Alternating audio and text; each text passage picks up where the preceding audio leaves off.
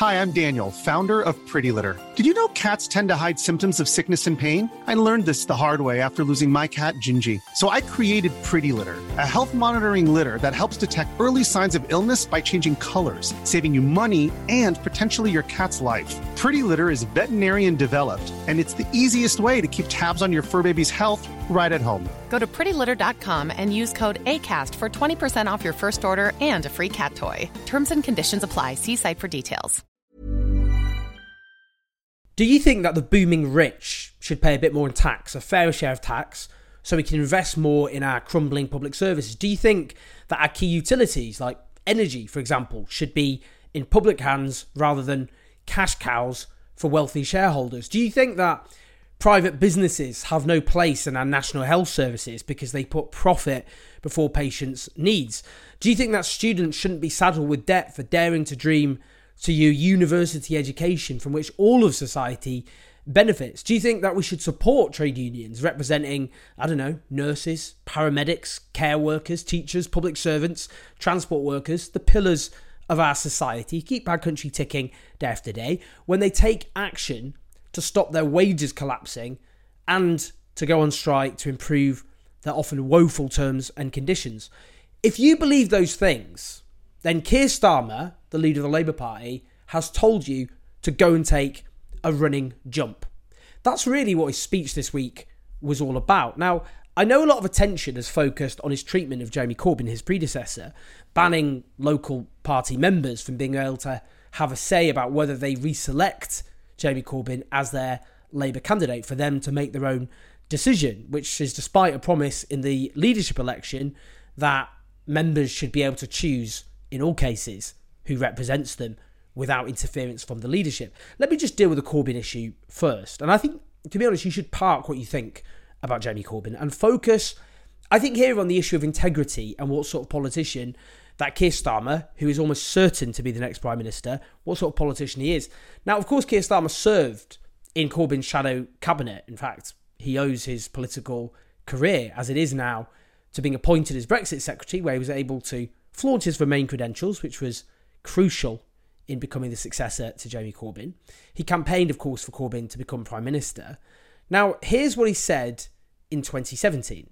Do you want to see Jeremy Corbyn as Prime Minister? Yes, absolutely. This is a, uh, an election about the future of our country, um, and it's a choice, a stark choice between a Labour government and a Tory government, uh, and whether we want Jeremy Corbyn as Prime Minister or Theresa May. And um, I want uh, Jeremy Corbyn to be the Prime Minister. Yes, that would make sense. Now, again, in 2019, he said he was 100% behind Corbyn. Let's have a listen. I'm 100% behind Jeremy You- Corbyn. you are I'm- now. I, I am work. I am working with Jeremy Corbyn Yeah. to try to win the next general election. Now, after Labour's terrible defeat, when he was campaigning to become leader, he described Corbyn as a friend and a colleague. Let's have a listen. I'm not going to rank Jeremy Corbyn. He's a colleague, he's a friend, and he's led us through some really difficult times in the Labour Party. And I don't want to trivialise that by giving him a number out of 10. I respect him um, and thank him for what he's done. Now, on the question of anti Semitism, Keir Starmer defended Corbyn from those charges. Let's have a listen. You- You're loyal to Jeremy Corbyn, and you've spoken in his defence just now.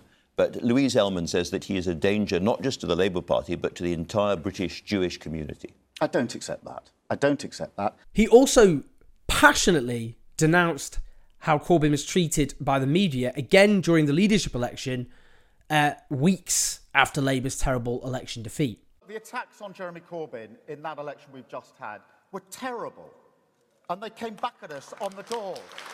They vilified him, and they knew what they were doing, and they knew why they were doing it. So now, without due process, he's publicly thrown to the wolves a man he once described as his much maligned friend, his unfairly maligned friend, banning Labour members from making a decision themselves about whether he stands or not.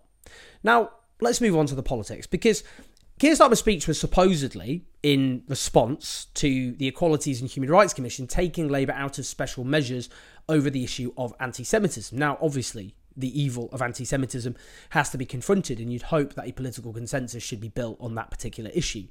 The problem is, Starmer used his speech to launch a more general attack on the left, intentionally, I would say, based on what he did, given it was a speech supposedly about anti Semitism, but then went into other areas, blurring what should be the serious issue of anti Semitism with his political objection to the left.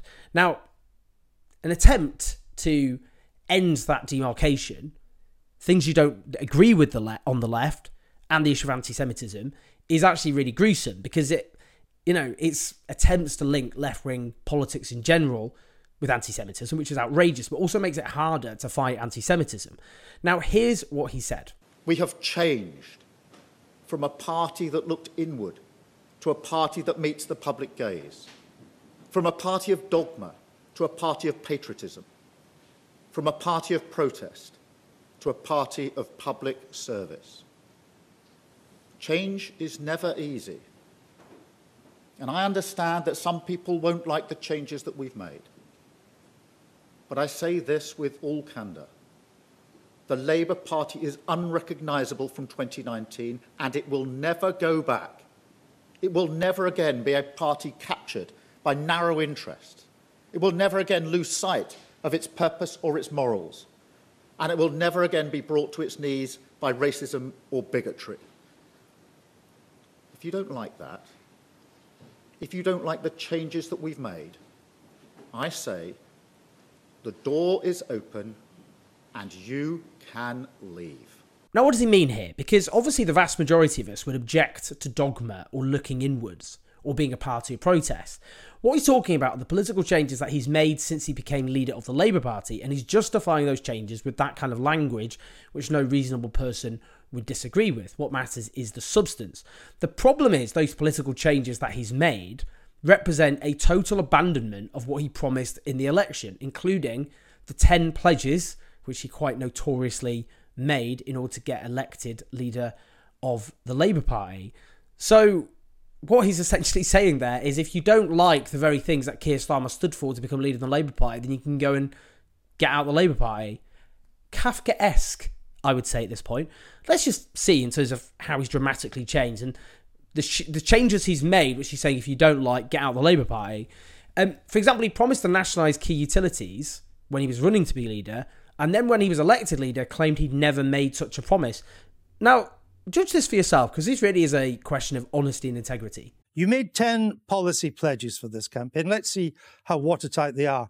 Can you guarantee that under your leadership, the 2019 Labour commitments to nationalise water, energy, rail, the Royal Mail, they'll all be in Labour's next election manifesto? I've made that commitment. Absolutely I didn't make a part of commitment to nationalisation. I never made a commitment to nationalisation. Now, just to really drive this home, in the leadership campaign, he stuck his hand up when asked on national television on the issue specifically of nationalisation. First of all, raise your hands if you're into scrapping tuition fees. That's everyone. Renationalising water and electricity. Yeah.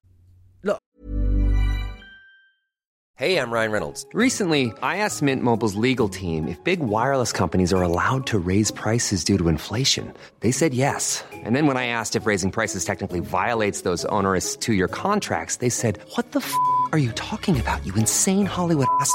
F- So to recap, we're cutting the price of Mint Unlimited from $30 a month to just $15 a month. Give it a try at mintmobile.com slash switch. $45 upfront for three months plus taxes and fees. Promo rate for new customers for limited time. Unlimited more than 40 gigabytes per month. Slows. Full terms at mintmobile.com. Everyone knows therapy is great for solving problems, but getting therapy has its own problems too, like finding the right therapist, fitting into their schedule, and of course, the cost. Well, BetterHelp can solve those problems. It's totally online and built around your schedule. It's surprisingly affordable too. Connect with a credentialed therapist by phone, video, or online chat, all from the comfort of your home.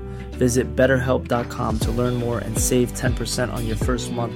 That's BetterHelp, H E L P. you, can't distort reality. It's clear what happened there. When he was running to be leader, Keir Starmer committed to nationalisation. After he became leader, he claimed he never made such a commitment. That's dishonesty, isn't it? There's no way around that. It's just clear deceit. Someone's capable of that kind of deceit once. They're capable of deceit over and over and over again. And just to really round this home, pledge five of his 10 pledges was common ownership. Now, you think that actually in hindsight, well, not at the time, I thought this at the time, but you might think, well, that's weasel words because common ownership, and this is what he tried to say afterwards, can mean any old thing. What did he say? Public services should be in public hands, not making profits for shareholders. Support common ownership of rail, mail, energy, and water. end outsourcing in the NHS, local government, and justice system. Well, doesn't really give much room for manoeuvre there, does he? In terms of they need to be in public hands, not making profits for shareholders. That means energy companies, for example, that aren't run for profit for shareholders. So what what other models does he mean other than public ownership? Yep. Um, Starmer also promised to increase taxes for the top five percent, but now he says this. We have got the highest tax burden since the war, and therefore, you know, the scope for high tax increases is simply not there. Well, first off, the tax burden for the rich is not the highest since the war for the rich. And the overall tax burden in Britain is way lower than other European countries. Now, do any of you think Germany's a basket case? Because Germany, on average, the, the average German citizen is 15% better off than the average Brit. So, obviously, the idea that a more progressive tax system what leads to terrible ruin is not borne out by the facts.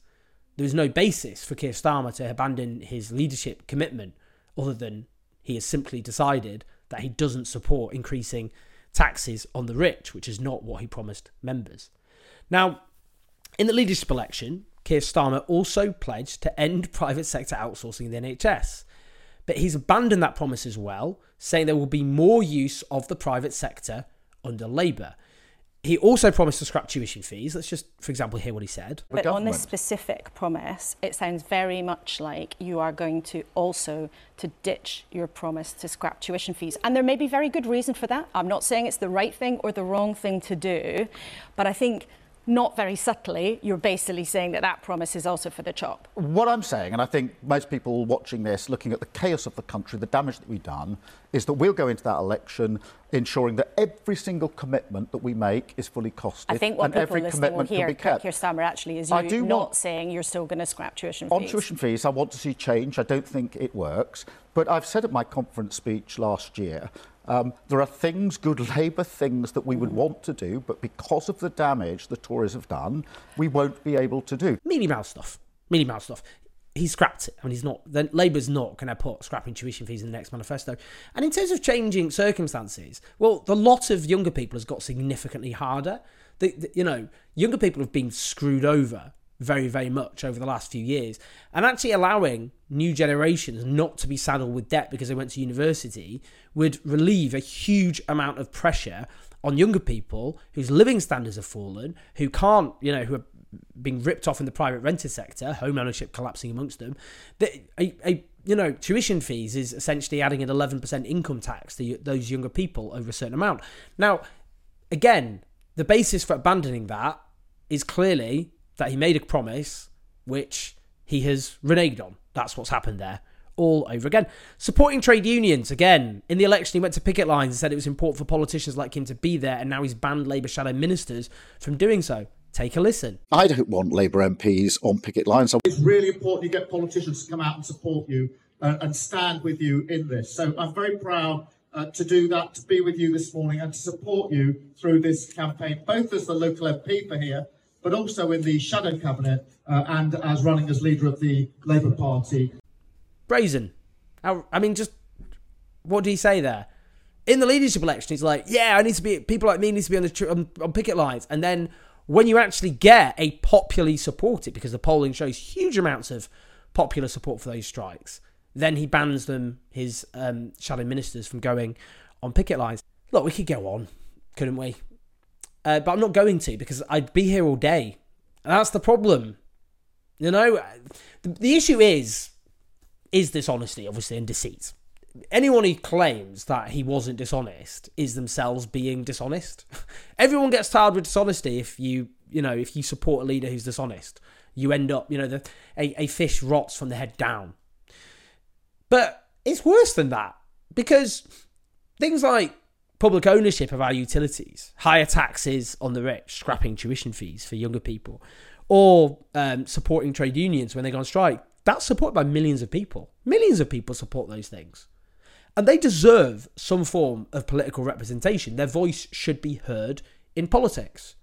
But by not only waging war on those policies and scrapping those policies, but also trying to wage war on the left, there was an attempt to drive from politics altogether people who support ideas and policies supported by millions of people. That is terrible for democracy. And that's why some of you will go, I know, oh, why are you attacking leader of the Labour Party? What about the Tories? I attack the Tories all the time. Look through my YouTube channel um, or my podcast. Don't I don't need lecturing on that because that's the vast majority of what I do. This is the government in waiting. And we need to scrutinise all frontline politicians. That's my job. I'm an independent commentator. But at the end of the day, there's a democratic question here. Do you banish people from politics who represent ideas that millions of people out there support, including the things that many of you watching or listening to this support? And what are you doing to democracy if not only do you abandon promises you make, therefore undermining people's faith in democracy, but you, you, you basically purge those ideas from politics altogether? That's dangerous for democracy. And that's why this is far bigger than Jeremy Corbyn. is far bigger than the integrity and honesty of Keir Starmer, for which I think I've proved provided conclusive evidence that he's lacking in both areas. This is about our democracy as a whole. And there is very, very few things that are as sacred as democracy. Please like, subscribe, and support us on patreon.com forward slash owenjones84. Hi, I'm Daniel, founder of Pretty Litter. Did you know cats tend to hide symptoms of sickness and pain? I learned this the hard way after losing my cat, Gingy. So I created Pretty Litter, a health monitoring litter that helps detect early signs of illness by changing colors, saving you money and potentially your cat's life. Pretty Litter is veterinarian developed, and it's the easiest way to keep tabs on your fur baby's health right at home. Go to prettylitter.com and use code ACAST for 20% off your first order and a free cat toy. Terms and conditions apply. See site for details.